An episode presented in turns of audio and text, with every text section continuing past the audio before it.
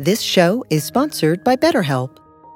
What would you like to get off your chest right now? Are you feeling lonely, unappreciated, or misunderstood? When you keep these feelings bottled up, they can affect you negatively. Therapy is a safe space to get things off your chest and work through whatever is weighing you down. It's a great way to increase your self-awareness, change negative thought patterns, and more. If you're thinking of starting therapy, give BetterHelp a try. It's entirely online and designed to be convenient, flexible, and suited to your schedule. Get it off your chest with BetterHelp. Visit BetterHelp.com slash BeHereNow today to get ten percent off your first month. That's BetterHelp, H E L P, dot com slash BeHereNow.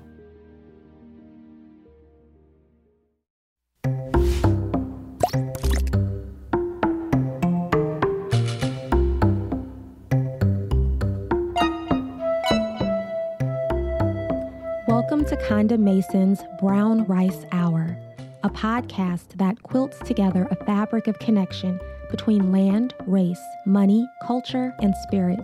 Discover a connection that engages with the most inspiring and cutting-edge thought leaders today, pointing toward our collective healing and liberation. If you are interested in supporting the Brown Rice Hour, please visit BeHereNowNetwork.com forward slash Konda.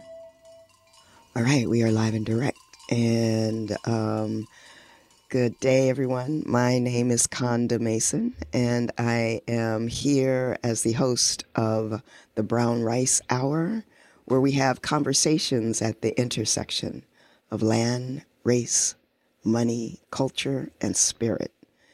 And that's a wide range I get to cover, and it is very dear to my heart, each and every one of those topics um, that we discuss here on this on this podcast. And Um, I hope you've been with us for a couple of times. We've been broadcasting now. This is, I think, um, it's been out there for uh, just a f- couple of months now. And um, I want to welcome you. Today, I am so thrilled to have with us in studio my dear, dear, beloved friend, sister friend, colleague, um, Miss Jessica Norwood. How you doing? Yes. Good morning. Good morning, Konda. Thank you. I'm I'm happy to be on Brown Rice Hour. I was hoping I would get the invitation. So oh, thank girl, you. Please. Oh, girl, please. You were the first name I had. I know. I know. I'm teasing, but I've been been really excited about um, what you're doing with the podcast and really looking forward to the time when we get to do this together. So thank you. Oh, yes, absolutely. Absolutely. So we always begin by opening up a little sacred space, and um, I like to um, to do that if that's all right with you. Perfect. Good. So in doing so, I just like to begin with um, just honoring our ancestors. You know, there's um, there's so much richness in the air right now around ancestors. You can hear them whispering. I hear them whispering in my ear um, all the time, and it feels like they are really lifting themselves up and making themselves visible in ways to help us navigate these troubling times. And so, you know, I just want to honor, begin by honoring those who made it possible for us to be here. I, I always think like, I don't know how they did it. I don't know how they did it, but I'm glad that they did, that they had the resiliency and the love and the heart and, the, and just the life in them to to keep going, to keep on going, and to allow us to be here right now. So I want to give thanks and praises to our ancestors. And then I want to honor the work that we are all doing right now that we've been called to do, honoring the work that you're doing, Jessica, the work that so many of us who are listening to this podcast are doing to create a world that is actually lives up to the statements that we make about, particularly about this country. May we live into those declarations one day. And thank you for the work of making this world a better place. And I also want to honor those who are coming after us. and the work that they will be doing. May we, may we do the work that allows them to call us good ancestors. And may we light the way, knowing that they have so much to do and that they are up for the job. And may we give them our strength and our protection as they move forward. Ashe. Asheo. Ashe aho. Yeah, so um, Miss Jessica. Yeah. Miss Jessica Norwood is our guest today. And um, many of you know Jessica out there, and some of you who don't, you will, and you'll be happy that um, that she's here with us. I am going to start by reading a bio, and you'll get a sense of you'll get a sense of the bio, and then when we get into conversation, you'll get a sense of the person who is just underneath that bio, who who animates that bio. And um, so Jessica is a financial disruptor and social entrepreneur. She is the founder of Runway, and Runway uses entrepreneurship as a strategy to close the wealth gap in Black communities by providing pre-seed, friends and family capital, or what Jessica calls believe in you money, to fund Black-owned companies. Jessica is a financial activist and social entrepreneur who was awarded the Nathan Cummings Foundation Fellowship for Economic Disruption. She is a Center for Economic Democracy Fellow and an inaugural fellow in the R S F Social Finance Integrated Capital Fellowship. Jessica speaks internationally at the intersection of Black culture and investing, power building through community investing, and African-American wealth creation. She's featured in Essence Magazine, N P R, Next City, and Fast Company. She's a lifelong fellow of the Sanford School of Public Policy at Duke University and Southern University College of Business, as well as the Political Power Fellow of the Hip Hop Archive at the Hutchinson Institute of Harvard University. And New York Times bestselling author Edgar Villanueva of Decolonizing Wealth, which is a great book I hope folks have read, he calls Jessica's work the medicine that modern philanthropy and investment need. Jessica, she splits her time between Alabama and California. Welcome to the Brown Rice Hour, Jessica Norwood. Mm, thank you. Where are you calling in from? I am in Alabama right now. So, yeah, when coronavirus did its thing, I was uh, just finishing up uh, really hosting a fantastic group of people uh, in my hometown of Mobile, Alabama. And uh, thought I was going to get myself back to California, but unfortunately, I was able to be here on this land with my family. And I think there's one particular way where um, inside of um, the the sheltering and and um, low visibility and low contact, physical contact that we've had to have inside of coronavirus. Um, it's been nice to be in places and spaces that I've been familiar with, um, you know, my old haunts, uh, knowing where my produce person is, knowing where this is. And, and it's helped me to make decisions to um you know, to help myself be safer and for other people to be safe when you kind of know the lay of the land and what to do. So I am in, I am in Alabama. Yeah. Mobile, yeah. Alabama. Mobile, Alabama, the home where, you know, um, my father's father's father and lots of other folks have been in this land for some time. So for some time. Do you yeah. know what the indigenous uh, folks who originally inhabited that land? Yeah, um, this is, well, um, what the name would be before this, but this is Cherokee uh, and Choctaw area lands. Mm-hmm. And um, what they're, how they might pronounce it and say it indigenously, I don't know um, mm-hmm. the, the language names, but yeah. yeah.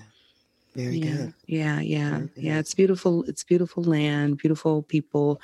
Uh, and, you know, just it's Alabama. So there's a lot of history and a lot of um, uh, a lot of um, what I think of um, as Bryan Stevenson at Equal Justice Initiative says, you know, about being proximate. There's a lot of importance yeah. about being proximate to a thing and a place. You can talk about it, but it certainly is different when you're like in it.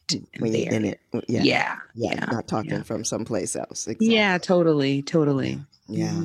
Well, your work is so national and international, and the fact that you are from Mobile, Alabama is something that I love about your history, because mm. it, it speaks to so much. It speaks to, to what you have witnessed, not just heard about, read about, but yeah. what your, you and your family have witnessed. And um, I will get into that at some point. okay. I talk tonight. Okay. And, yeah.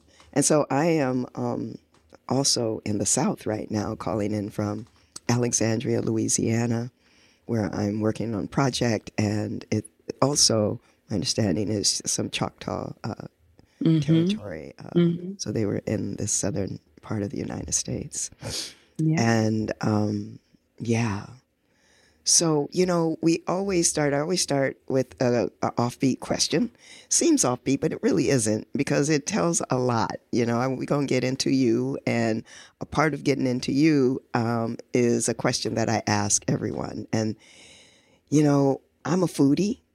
I love food. I believe in food, you know, mm-hmm. and I know that it is, um, even the Brown Rice Hour, I call it the Brown Rice Hour because um, actually, brown rice was a pivotal change in my life when things changed, when I did mm. this macrobiotic thing and everything shifted. Mm-hmm. And um, and I happen to just really love brown rice still. Mm. But um, the question that I ask often gets to, it just reveals a lot in, in people, even though it's kind of a, seems to offbeat question. So here's the question. Mm. So what was your comfort food as a child, Jessica? And who prepared it? Oh, wow. My comfort food as a child and who prepared it? Yeah. Oh, hmm. I don't really know. That's such a good question. Um, I liked food. I mean, so like all the foods could be my comfort food. Um, but, you know, I, I, my memory without being able to really call a particular food, I mean, Um, I always loved food that my grandmother or my mother made uh, in general. It didn't really matter.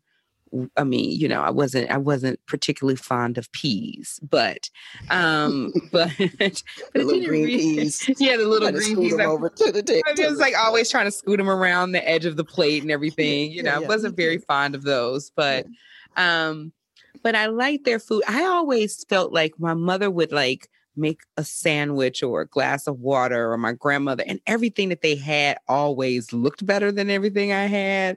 Every, it always tasted better. And so I just wanted to eat whatever was on her plate. Um, you know, it wasn't, you, you didn't have to prepare me the plate, but her plate always looked perfect and way yummier than whatever I had. And so, um, yeah, whatever my mother had, I always wanted it. Um, and because she always made everything just look so incredibly beautiful. I mean, mm. she was seriously mm. into um, presentation as well, you know, mm. so food looked cute. Uh, and, um, you know, she wasn't skimping on ingredients. I mean, you know, my mother... My mother, as a young person, my mother always had like a bottle of champagne and a little jar of caviar all the time, right? Like she, wow. you know, really? she had her, yeah, she caviar was, mm-hmm, in Mobile, she, Alabama, right? Well, she was in Chicago. She fell in okay, love with a man Chicago. from Mobile, so like, don't she was like, don't put that on me. She was big city, you know. Okay, she fell you. in love with a little country man, but she was not trying to be, you know, all in the country like that.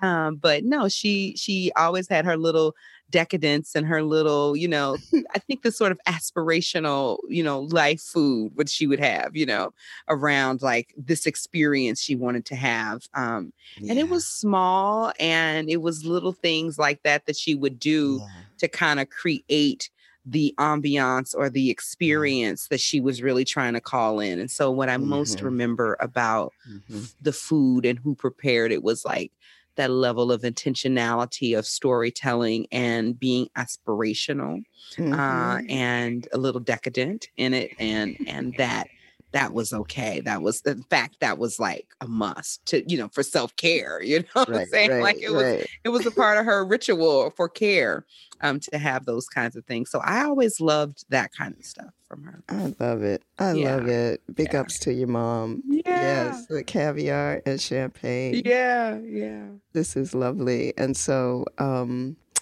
so let's get into the heart of, of all of this and, and your work. Um, So you, you say you are a financial activist and a financial disruptor. Mm-hmm. I love it. I love it. I love it.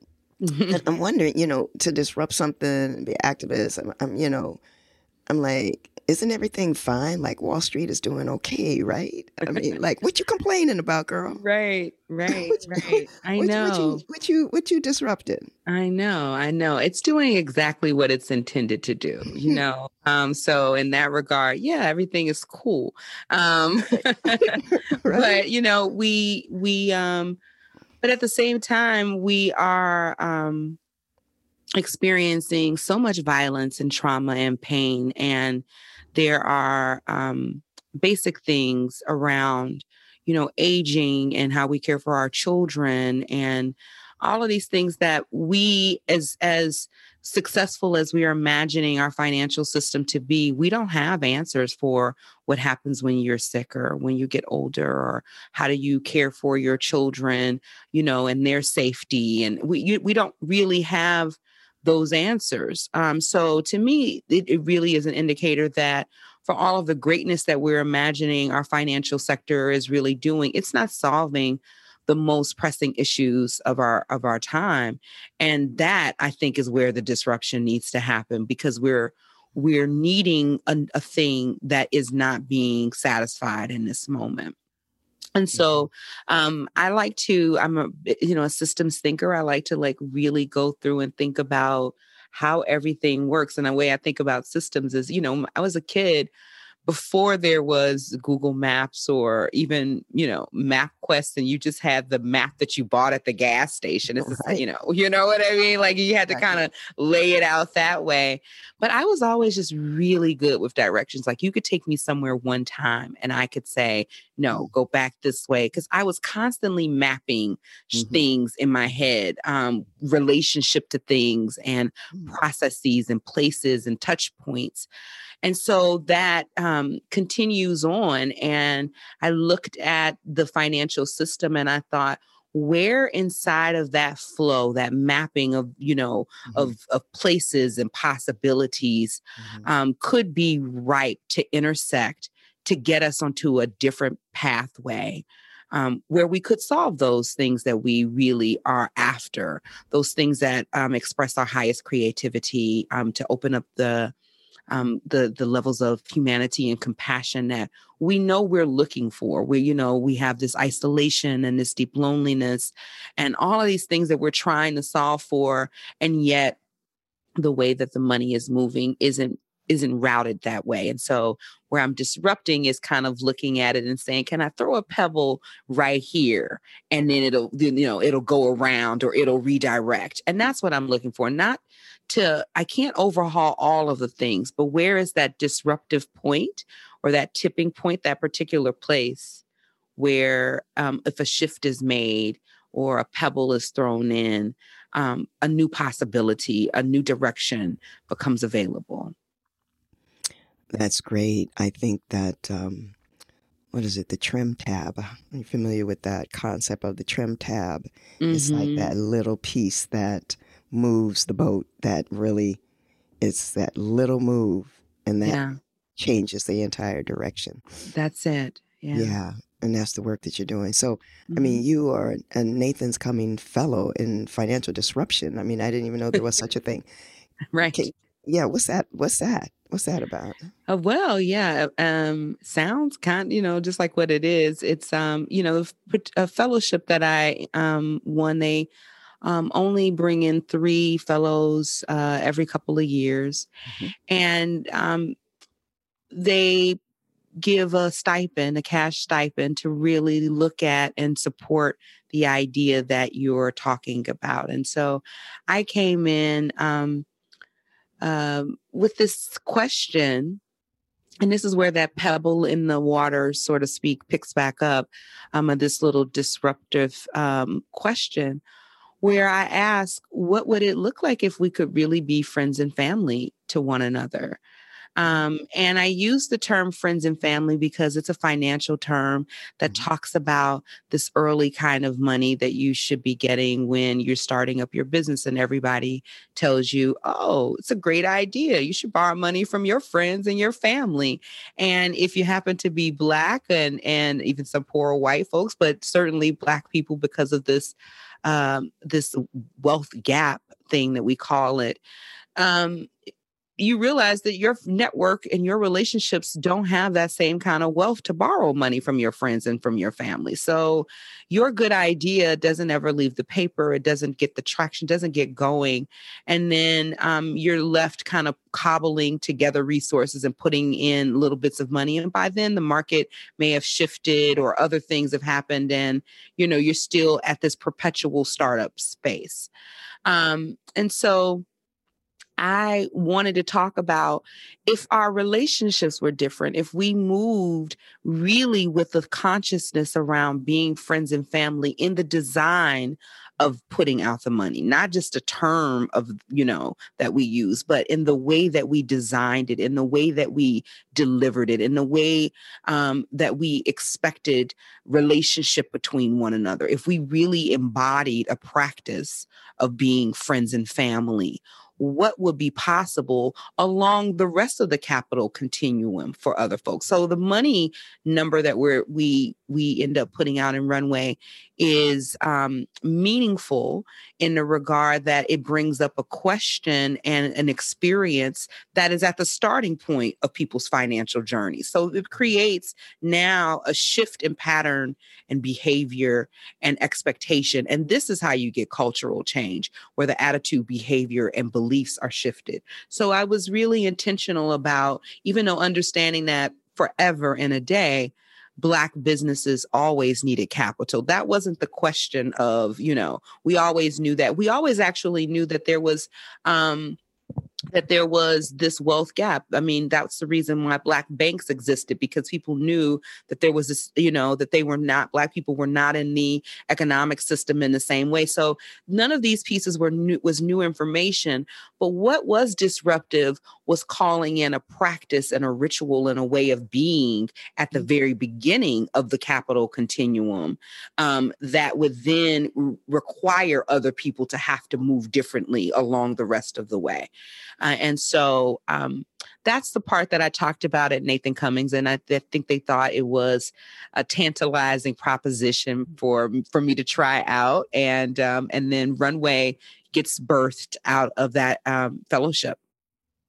That's amazing. And so all of this is coming back to, I, I love the way you started about maps, because um, I, I, I love maps too, and I've, I'm a mappy. I'm I'm that person that, you know, I've been there once. I know how to get there, mm-hmm. um, and I never connected it with systems, and that. So you just gave me something that's really interesting to think about, because yeah. I think systems as well, but I never noticed that that was the link there. Yeah, and so your systems work has gotten you to looking, mapping what's where the gaps are, what's what's missing, and. You know, people talk about the wealth gap. Can you just get a little bit more into the racial wealth gap? Like, I don't, I don't know, in, like someone who doesn't know. Yeah, I mean, right. So you know, there's this, there's there's a term, racial wealth gap, and it it sounds like, you know, kind of, but but a little misleading. I mean, it's really talking about um, wealth accumulation um, uh, based on race in this country. And, and so it looks at, and at the time when this data point was really um, growing, although I think since COVID, um, it, it's certainly, this number has certainly changed. But at the time, um, the wealth gap when we started Runway Project was um, eleven thousand dollars for Black people, and about one hundred forty-two thousand dollars uh, average for white people. And what that number entails really are four areas of how we think about wealth, how wealth gets built. Um, so money, equity that you might have in your real estate portfolio, your housing, that's one area that it takes um, consideration. It also looks at education. And even though education is really a debt, it's talking about the investment that you've made in that. And so the more educated you are, chances are you're going to be, you know, making more money. So it looks at education. Mm-hmm. Um, it also looks at income, which is pretty, you know, general and specific, the money that you work for, the money that you make. And so your ability to save and revenue coming in, uh, money coming in. But the fourth area it looks at is um, business ownership and the equity that's inside of business and entrepreneurship. And what we understood from the data was that people who owned businesses were wealthier um, than people who did not own businesses, because they had different networks, they had different credit op- you know, opportunities, they had uh, different ways to sort of um, uh, make themselves more resilient when they talked about uh, losses and liabilities. There were just a lot of other things that were moving that helped make the financial picture stronger. Uh, for folks who had businesses. And by and large, African Americans had businesses, but they did not have the same wealth inside of their company. So then it gets out into the, the nittier, finer point of, well, why is it that if wealth is based on these four areas, housing, and we understood a lot of disparities around housing, lending, and, you know, when we took the bubble and all of those things, we understood educational um, access and the, the challenges around affirmative action and access to education and the disparities of tax-based systems. So we knew about that. We understood the glass ceilings around income or the ways that women weren't paid at the same rate. So we understood income um, inequalities, but we hadn't really talked a lot about the fact that um, entrepreneurship was a leading way that wealth was being created, but Black businesses were not commanding the same revenue share. They weren't getting the same financing, all of these things. And we hadn't made the same investment that we did in Black communities as we did in, say, income around like workforce development. So there were a lot of people who in these communities said, okay, you know, what we want to do is make sure that you get a great job. And that's important for a lot of people to be able to work. But it's also equally important for us to be talking about the pathways to entrepreneurship and for people to be able to build out their visions and their ideas as well. It's not just be a worker for another company or another thing, unless, you know, unless that's where your heart is. Um, but we hadn't given those same options. And certainly we had not made the right kinds of investments inside of um, entrepreneurship. So the wealth gap is Um, looking at those four areas, and then the part about race, okay? So this is where it gets really, really stickier and, and more, is that the racial wealth gap looks at all those four areas, but then it says, um, now go all the way back to the founding of this country.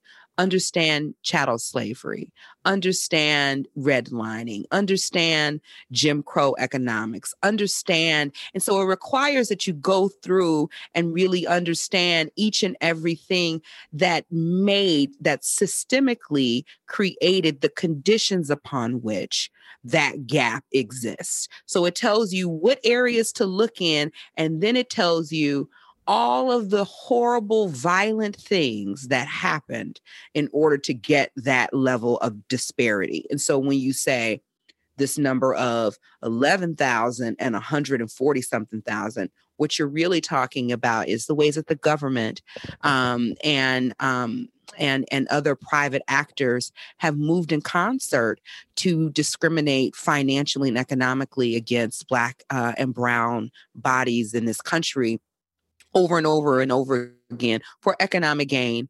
Uh, and there's a really great, uh, there's a report now, I think McKinsey uh, firm has been doing it, all of the ones that you would be like, whoa, you're talking about this, the Federal Reserve. And they said that we are losing two hundred billion dollars a day, a day, a day because of racism. economically, we are losing it because the idea that you want to stay racist so badly, it's not about the money at that point. You know, it's mm. about the practice and the behavior, which then speed forward back to why we practice being friends and family, because it's not for a lack of money being available. All of the reasons why that racial wealth gap exists wasn't because there was a lack of money flowing.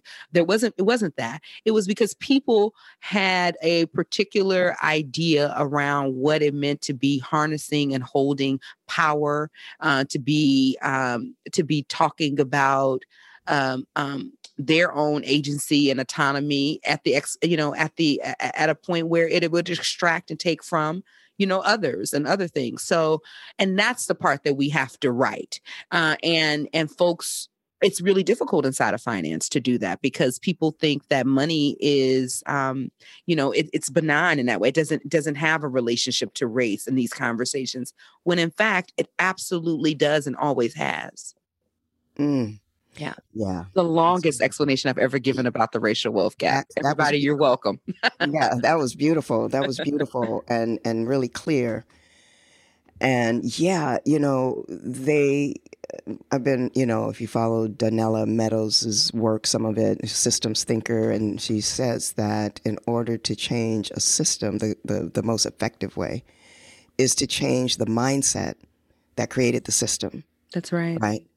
If you change the mindset that created the system, then that's when the system changes. Otherwise, you're looking at, you know, the kinds of superficial changes that are greenwashing or blackwashing or whatever you want to call it. That's right. And so um, changing the mindset mm-hmm. is the hardest work. That is the it's work. The hardest work. Yeah. Right. And so yeah. when you when you talk about friends and family, that alone, just those words start to sink in, in a way that changes, that's opening up the door to a mindset, mm-hmm. to a concept, to right. the mind-heart connection. Yeah. When I think about my friends and family, like, you know, if you were to um, call your work with some other financial terms that, you know, that are mm-hmm. uh, these objective financial terms, no, no, no. What you've done is use these subjective, mm-hmm. heartfelt terms, friends and family.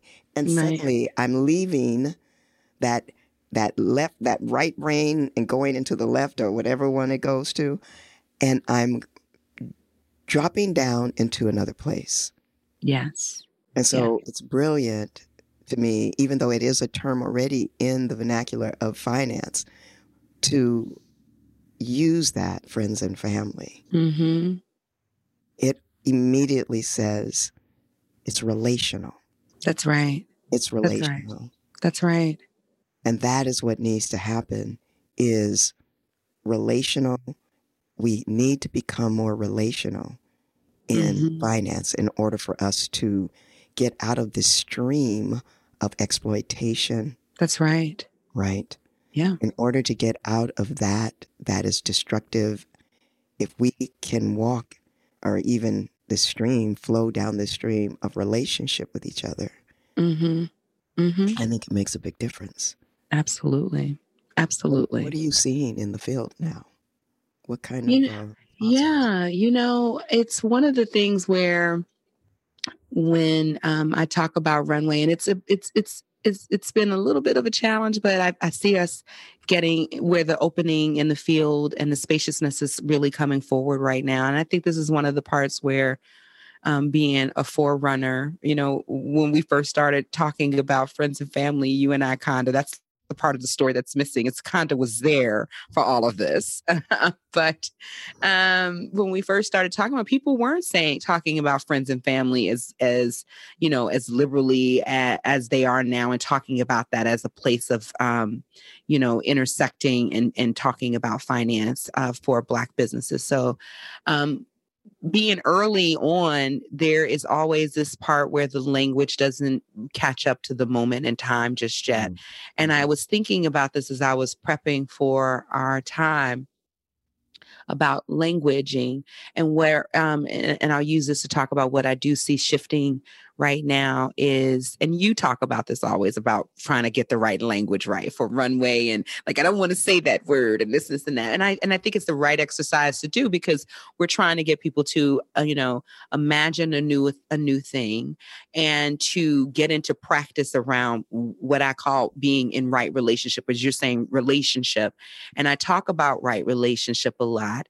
Um, and I'll, I'll back up and come back and talk about right relationship in a minute. But um, with this thought, thought about listen, um, um, the language, I was thinking about the, one of those big mother drums, you know, like the mm. really, really big ones, mm. and um, and the sound it makes, and you know, the sound bathing that people do, or that way where they, you know, might go and lay right near it or underneath the mother drum as as they're beating the drum, and you start to feel and have a conversation and a knowing that's beyond the language.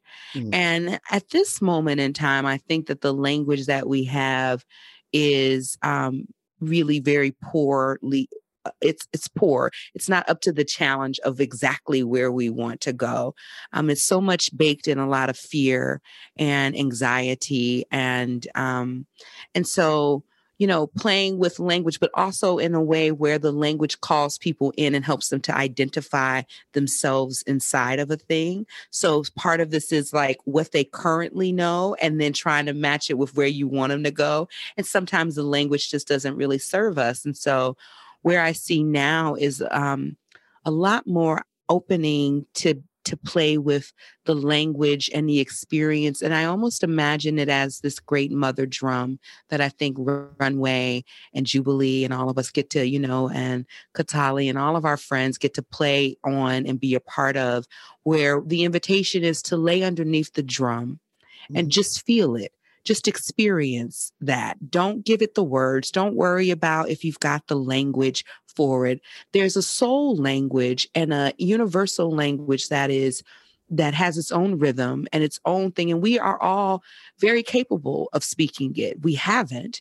We've lost a lot of ability in using that language, but there is a way that we can get back to it. And so I think now is the time to lean into um, very radically different experiences to money and to and the language around how we use it, and to get into um, this part around right relationship. And I said I'd make my way back to that point um, because you started saying that, that this really is about, you know, um, needing to change the mindset to get into this new relationship around capital, and, and language is one of those ways.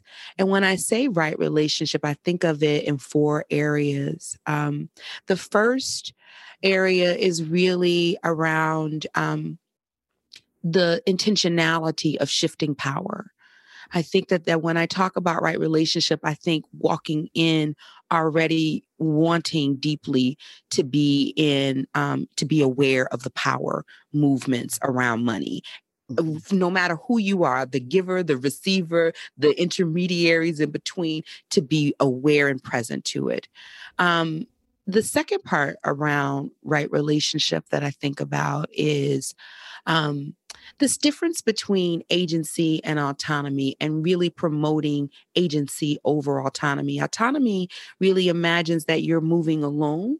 And yeah, you got your you got your freedom to do things, but you're moving with your own motives, your own self. But agency is the act of moving, but it does say I'm moving as an agent, but I'm still in relationship. I'm still into a thing. And I like to make the distinction between the two points, because sometimes we imagine that, um, you know, that the prize is to be, you know, moving along, but it's how you have yourself inside of a thing with other people. And so um, that agency is is one of the second things I think of.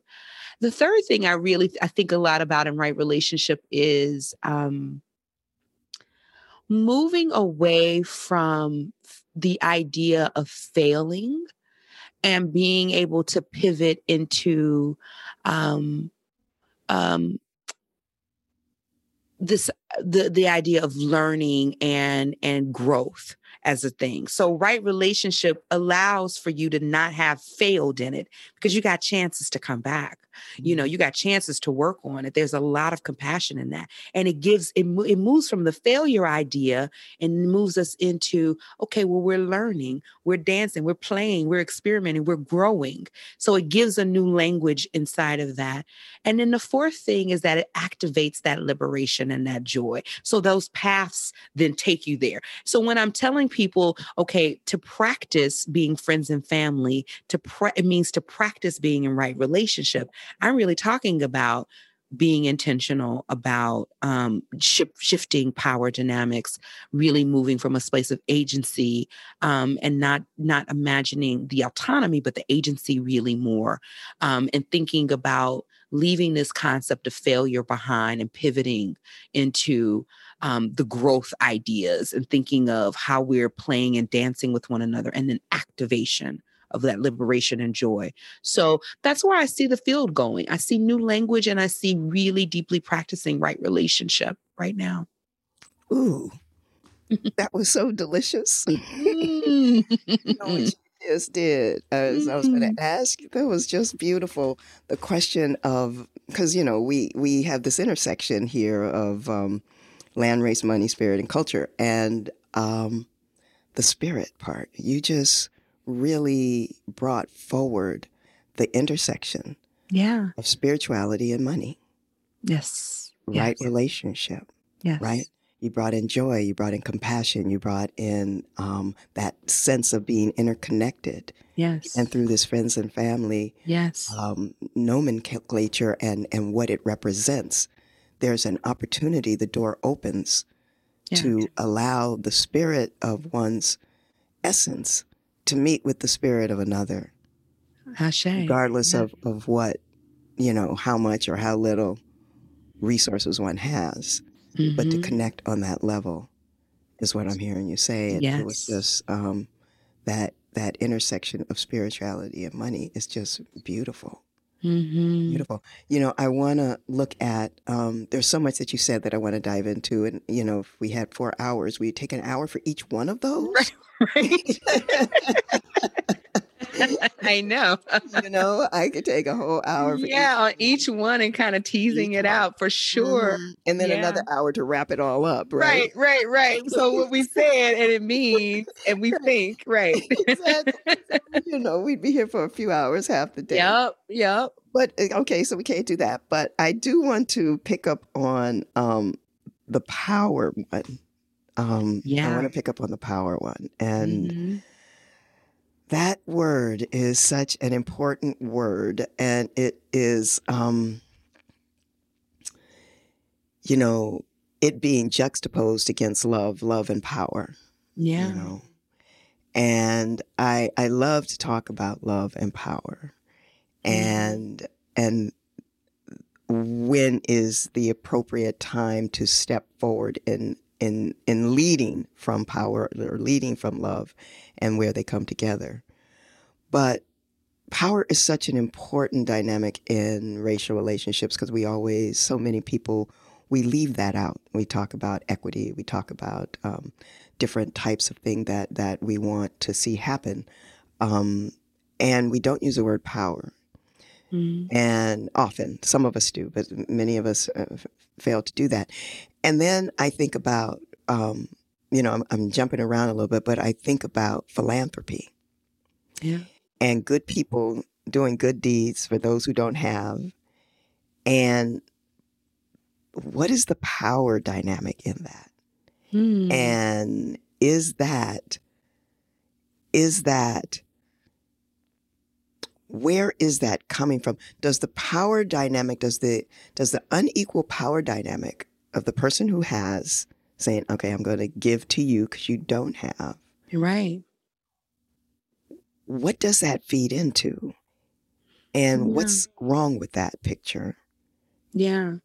Can you talk a little bit about that? Yeah, absolutely. Yeah. I, you know, I was thinking about that as you're um, posing a question about philanthropy and some of the power dynamics. And one way that it shows up um, is that I don't know that I would do the work that I do the way that I do it if philanthropy um, and the money that people, quote unquote, give didn't require that. Like I saw there are ways that I don't get to really live into my agency the way that I would be and do it, um, because there is a prescription around, you know, what your performance needs to look like and what people are evaluating inside of that. And um, and so that creates a power dynamic instantly in that in that moment. Um, you know, a foundation lays out a goal of we want to explore X, Y, and Z issues. And it's like, hey, who told you that's the issue that we want to explore? You know, so we're already kind of, you know, we're already in a different, you know, in a different place. Right. Right. And I do believe that where you start um, dictates how you end. And mm-hmm. so, um, And so as much as possible, being in relationship with people and right relationship with uh, philanthropy means talking about that dynamic before you get going on anything else, you know, yeah. and just saying really clearly, like, here's what I'd like to be doing. And, you know, is there a way that you'd like to support that versus, you know, versus trying to, yeah, jumping through a thousand hoops and trying to fit into these other kinds of things. And then I think it's an ongoing conversation, but most of it, um, I think is really rooted in, um, I think that there's always just this very deep longing to be connected. Um, ultimately, not to put a not to put any blame or shame or any kind of things into it of who's right and who's wrong in it. Um, I think ultimately there is a desire to be connected and not a lot of practice around um, around not using their money as a proxy to do it. Um, you know, because there's so many ways in the world where money buys you relationship and access and privileges and, you know, and all kinds of things. And people are nicer to you or different to you or, you know, want to want to hear what you've got to say. And so there's a power, you know, um, that is attached to that trails alongside of the money. And as much as the person, so so being deliberate about understanding that it's happening. I, I I think that there are a lot of ways, particularly in movement work, what I mostly find um, that a lot of people in movement spaces don't organize and talk a lot about money because there's a lot of shame and guilt. And um, and they talk about power analysis of the places, but they don't talk about, you know, power in this regard. And I think it is... Um, for all of us to take on trusting ourselves and trusting the container upon which you're building the thing, that that's where the power really lies, not in the money itself, but in the container of us that decides to make agreements, to work together and to not let one another go, even when things get difficult, even, you know, to keep at it um, and to keep, um, to keep that level of respect and, um, and awareness for one another, to constantly be checking in with where are we and how are we doing and does this feel good and right? And and realizing that those dynamics of power are constantly moving and shaping and shifting, to not be afraid of power, um, you know, to notice that you are a powerful being in your own right. You've got your powers and your magics, and everybody's got their powers and their magics. And what we do is we come together and we create a container upon which those things get to liberally and generously flow on behalf of all of us. So the money isn't the thing.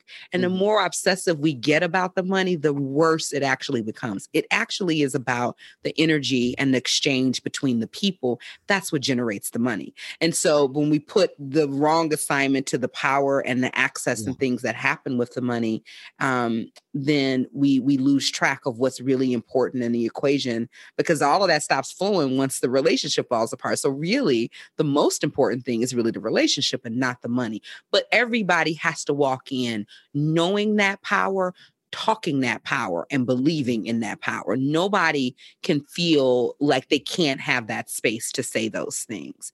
Um, and so we all become, it all becomes important for us to create the container upon which that statement is true. I love that. Yeah. You know, I I um I think about this a lot too, and I think about um what we value, what we mm-hmm. value in this country. Mm-hmm. You know, what we what we value, and and you've got going back to you know Runway and, and the entrepreneurs or, or what have you, or you you've got the situation where there's folks who have resources, financial resources. Mm-hmm. And then there's folks who have brilliant ideas and plans to create something that changes the world. That's right. We value as a culture the one with the money. Right.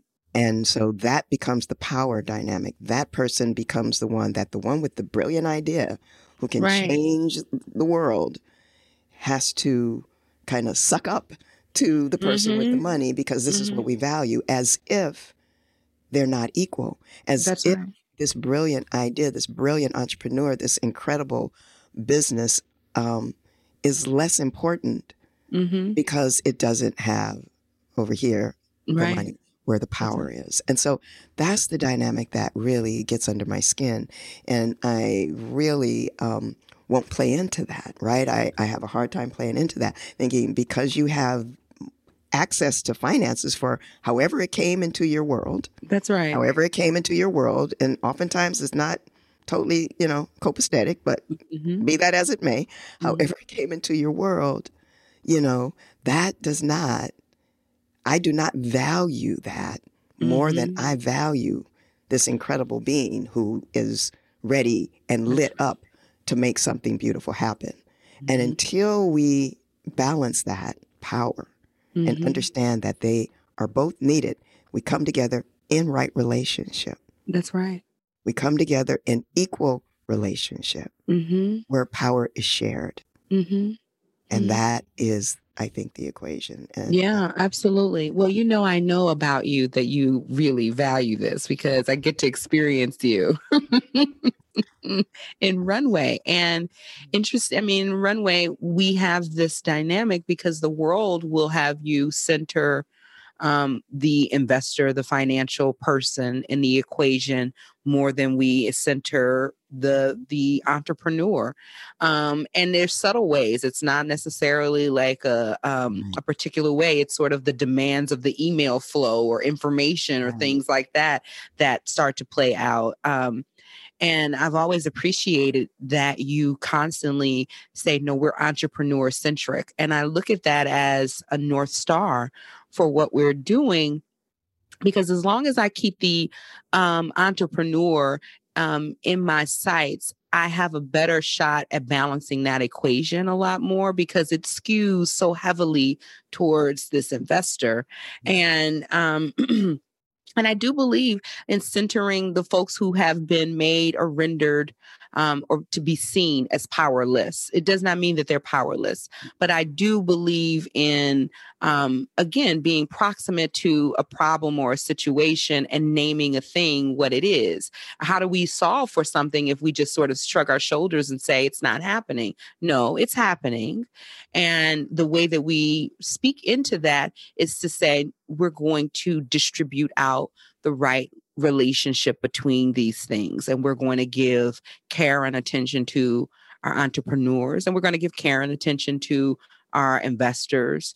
And we're going to give care and attention to ourselves as a team um, who's working on all of this. And we're going to do our best to kind of, you know, stay in the flow of, you know, making those adjustments and explaining that to each and every group, you know, at all times, you know, why we're slowing down for this thing or speeding up for this reason, or, you know, and what those calibrations look like. And, um, I think it makes it makes the practice of everything much more visible and, you know, and and and realistic, because, you know, we're able to really say real time, like, you know, it may look really great on the outside, but there's a lot of work and a lot of care and a lot of compassion, a lot of artistry, I think, in the the alchemy of right relationship and making sure that we're in the flow and tr- navigating these power dynamics real time with folks, and um, and creating these spaces for them to step out if they're feeling a little triggered, and then step back in, you know, if you're ready to go again. So,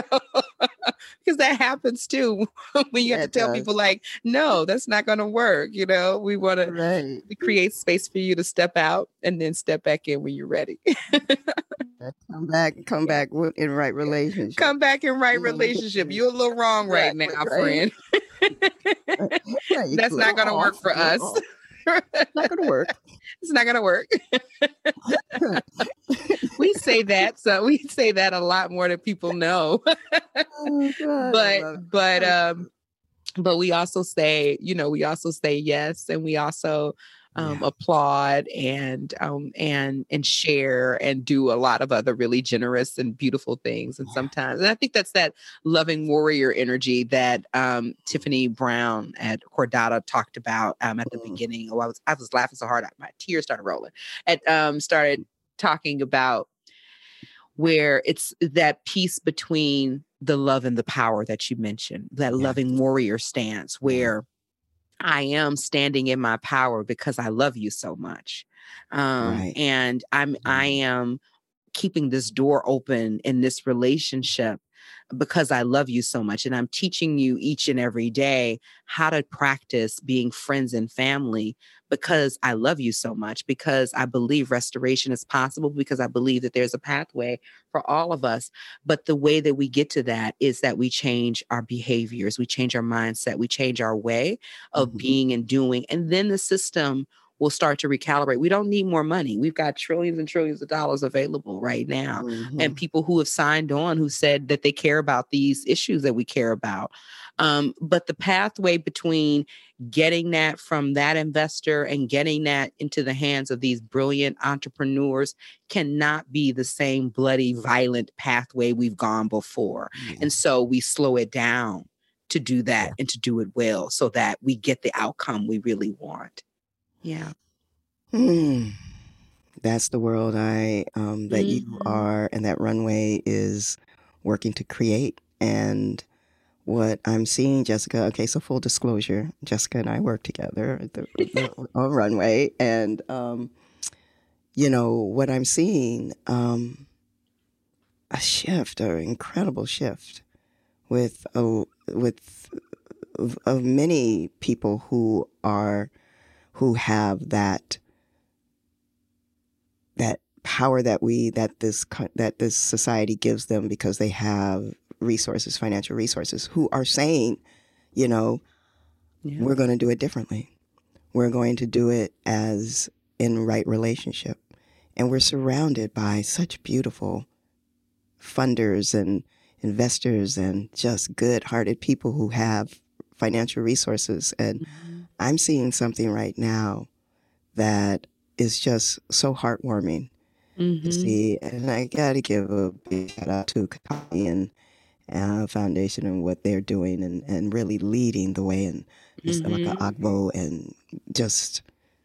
It's a beautiful community. We have been incredible. Really fortunate to have been in such sweet relationship and space with so many people over the yeah. years, and that we all find ourselves now in yeah. these places and positions. I think it's just divine providence, you know, really um, speaks to this um, calling in that we are speaking of um, yeah. right now, for sure. That's I think the right people are in position for all of what we're saying.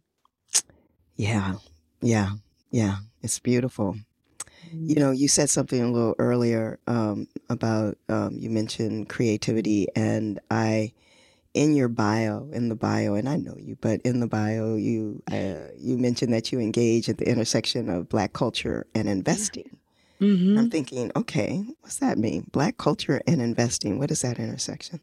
Yeah, well, you know, I am the hip hop political power fellow at Harvard, you know, so. Yeah, I was going to say that too, the Hip Hop My, Archive. Right, Hip Hop Archive, you yeah, know, please, but, bring it, but up. It really is talking about, um, you know, uh, Black culture, our ways of being and doing and, and um, making those pathways, those ideas, those behaviors and beliefs um present inside of our financial system. Um, I think that there's a way where money's so white, you know, like so money systems and conversations so white, you know, but they're indigenous ways and there's, you know, and they're Black ways and things that we would get and respond to and that would have a different um, tackiness and and and relatability for us if we could culturally understand and lean into Um, this diversity. We, we, you know, we want to say the word diversity, but we don't have a lot of compassion for the work that it takes to be nuanced and to have um, um, divergent things and moving, but that are complementary in relationship, um, you know, biodiversity and, and, and economic diversity. Like there, there are multiple ways that we should be talking about and including money. And it shouldn't be something that is this elitist conversation where only a certain few people have the knowledge or information or whatever. Money is, is actually a manifestation of our energies in the world, our prayers, our hopes, our dreams. And so why would we not be in right relationship to the subject matter of it? And so, um, but part of where the disconnect is, is the ways that, again, we talked about language, um, but, but just the thinking of it, culturally, the thinking and how it lands in things isn't really a cultural fit, um, to be perfectly honest. There are ways where some pieces work and some things we would never think of that. Um, you know, one of my friends um, who I was in uh, a fellowship with, um, Jay Bad Heart Bull, um, is uh, in the Lakota Nation. And he talked about how culturally the people who were the most wealthy or the chiefs, you gave everything away. And that's how you knew you were, you know. And so if that's how we think about money, if it, a resource and access, like what I have, I'm known because I've shared it, I've given it away, then this system culturally doesn't fit how I really consider and think about money. Right. Um, in this system with, with, with Black folks, we have a situation where we believe that investment, and this, let's go to, to our N F L and basketball players and so forth. When you go and you look at N F L uh, day uh, uh, um, and they're saying, this is the people who we've drafted draft day. And they, they come in and you see the, the picture of the athlete and he's crying. I'm trying, I made it. I'm going to the league, you know, and then they pan over to the left and mama's crying and brother's crying and baby cousin is over in the corner. Like, we made it. Because when one makes it, we all make it. So does the money understand that it isn't this sort of like, we, we have to have a system that understands that, no, our investment is in this young person running up and down this field. And so I, I took them to the games, or I bought them the cleats, or I, I, I did the, the math tutoring, or I was the, you know, I, I did this. Yeah. Um, how do we calibrate for that level of friends and family investment? Mm. It's a cultural misfit, but that's a real investment mm-hmm. in this, in this real career, but that's a cultural misfit. So mm. I like to talk about how culture really is shaping finance um, mm-hmm. and talk about like just the design of things is just sort of like unrelatable and doesn't give, um, yeah. you know, an uh, honoring of how we move and see family and see relationship. Mm, I love it. Yes. That's beautiful. I, yeah, um, yeah that just opened up my, my, I, yeah, I can, another hour conversation. We can do another hour. And another we, hour on we, that. We got, other, we got other places we got to go too.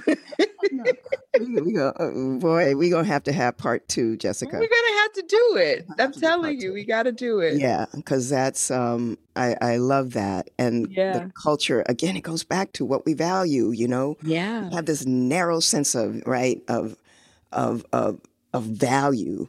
And yet all this other input, all this other beautiful um, um, investment mm-hmm. has happened mm-hmm. that we just throw out. The, and if it's not this financial, you know, this dollar bill, right. then it's not being valued. And culturally, we we expand and we have so much more. So much. We have more. so much so more. more. We have so much more. I um, I was at a um, I was facilitating, maybe last year, the year before last, at Transform Finance, um, which is another great resource for folks who are wanting to dive in more on this subject. And um, there was a woman there who um, heard me talk about my love of currencies and money and just different the subject matter, and reached in her bag and gave me this beautiful shell, which is white, purple colored, and it's wampum.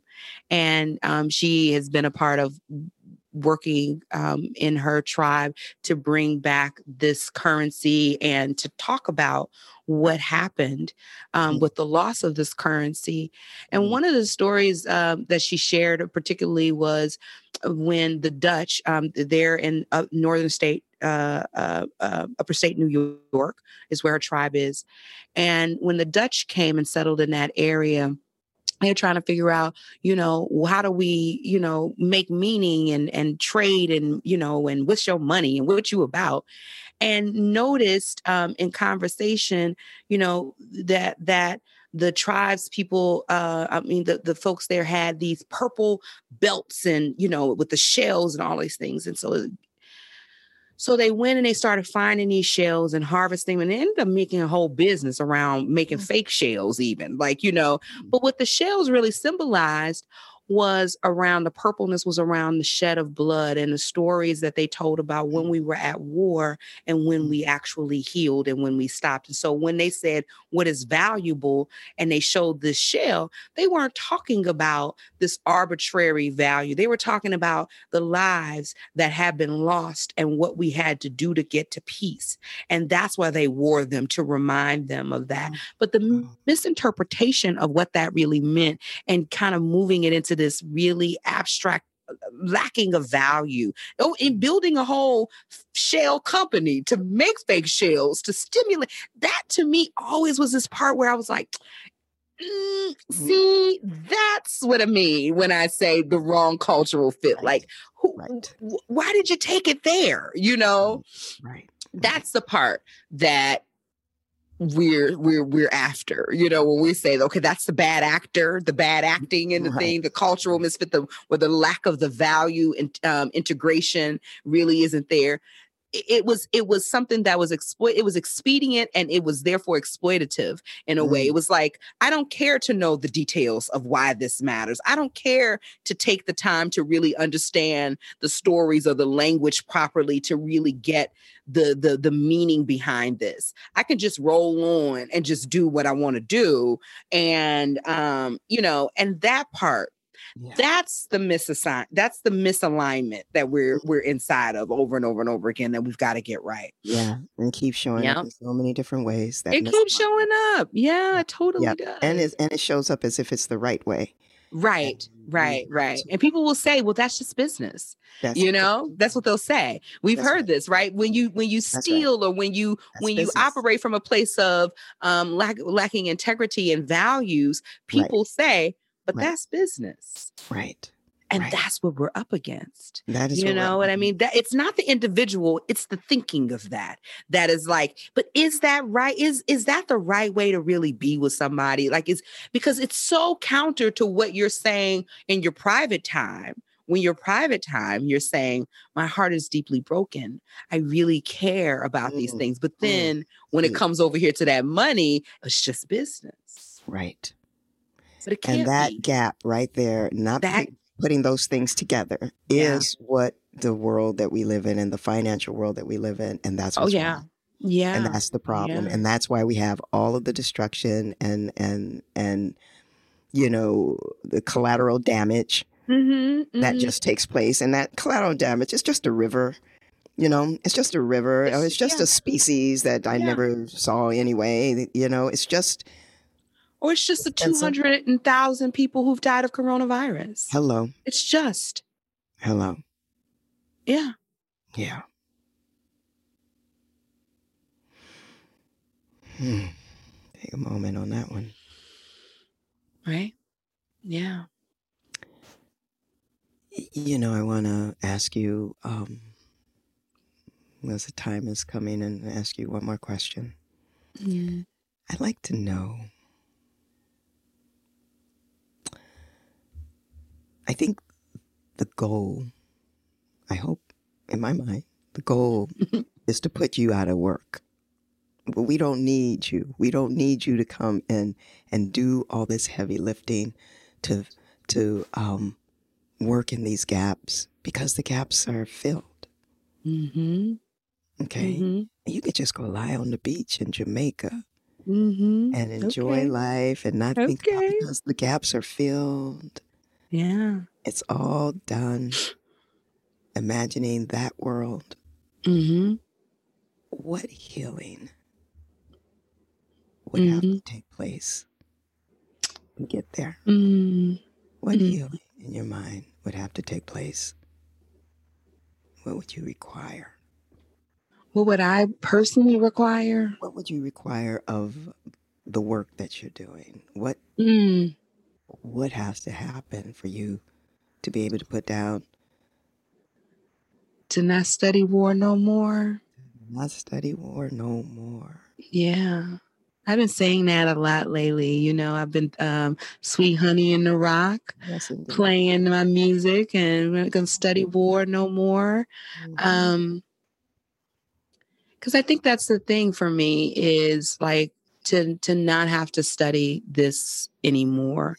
Um, that's the hardest part of all of it is in order for me to to to speak it back and to talk about it, I had to study it and to think about it. And it's a consuming level of violence and pain that's inside of those those numbers and those points, and a lot of holding things in my belly, in my womb, in my throat, in my heart, um, in my limbs, to be able to speak it back out in a way that does not cause more harm. Um, in the, you know, it does not unlock all my rage and all of my, um, and that generational traumas and everything that's inside of my mother died wanting to understand more about money. And, and my aunt died because she worked and worked and worked and worked. And so many people, so many lives lost um, for needless things, for this pursuit of something that you never really get there to it.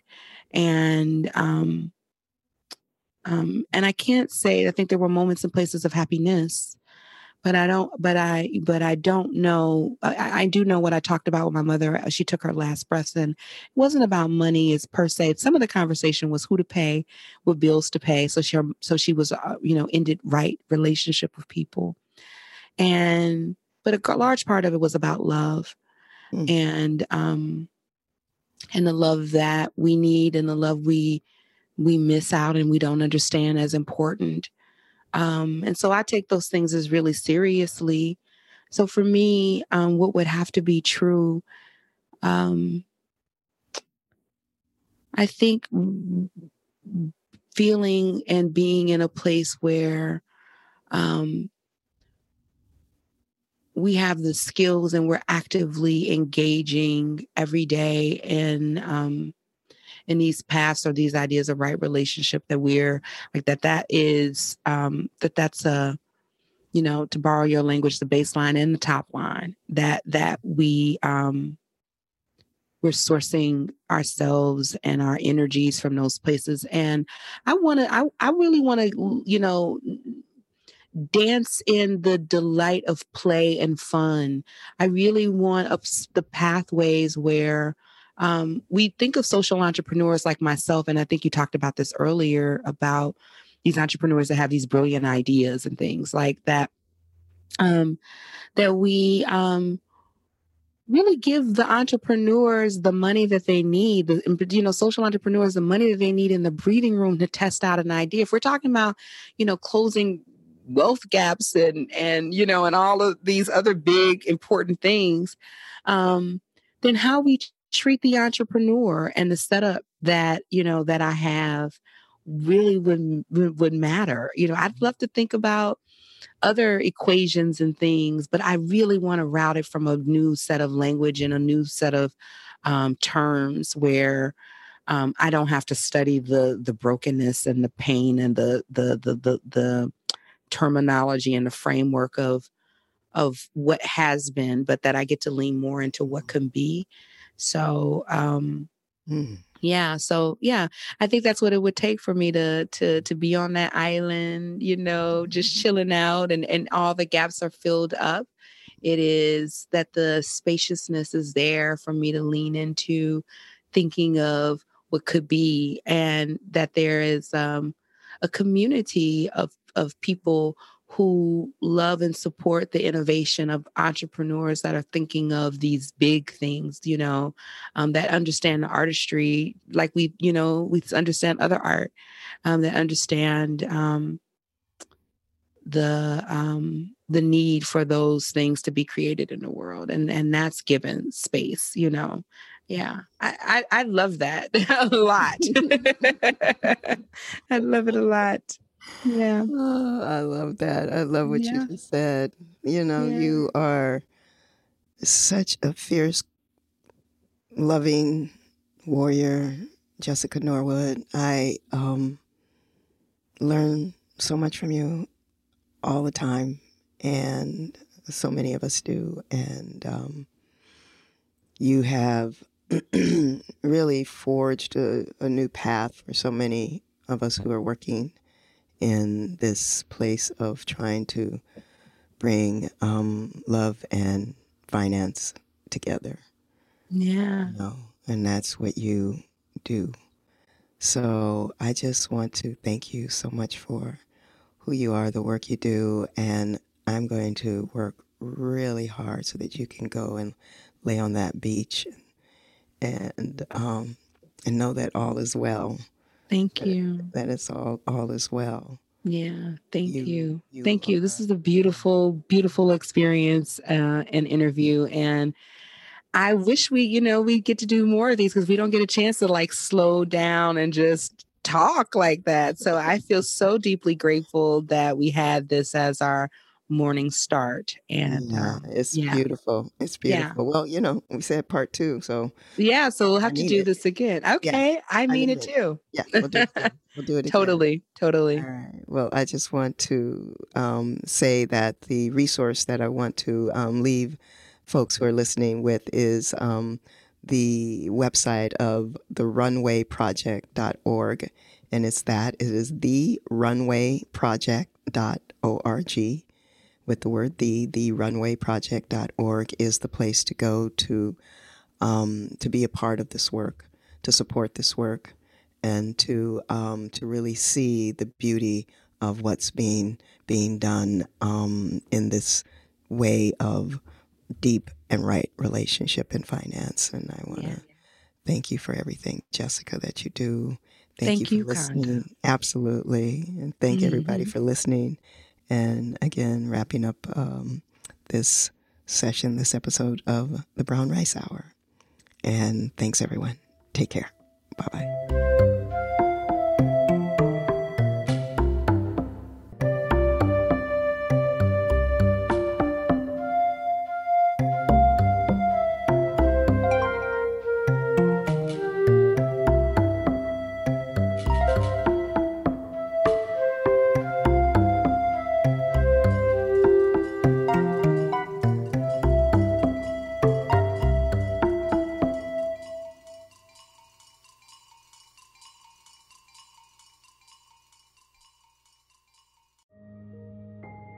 This show is sponsored by BetterHelp. What would you like to get off your chest right now? Are you feeling lonely, unappreciated, or misunderstood? When you keep these feelings bottled up, they can affect you negatively. Therapy is a safe space to get things off your chest and work through whatever is weighing you down. It's a great way to increase your self-awareness, change negative thought patterns, and more. If you're thinking of starting therapy, give BetterHelp a try. It's entirely online and designed to be convenient, flexible, and suited to your schedule. Get it off your chest with BetterHelp. Visit betterhelp.com slash BeHereNow today to get ten percent off your first month. That's BetterHelp, H E L P dot com slash BeHereNow.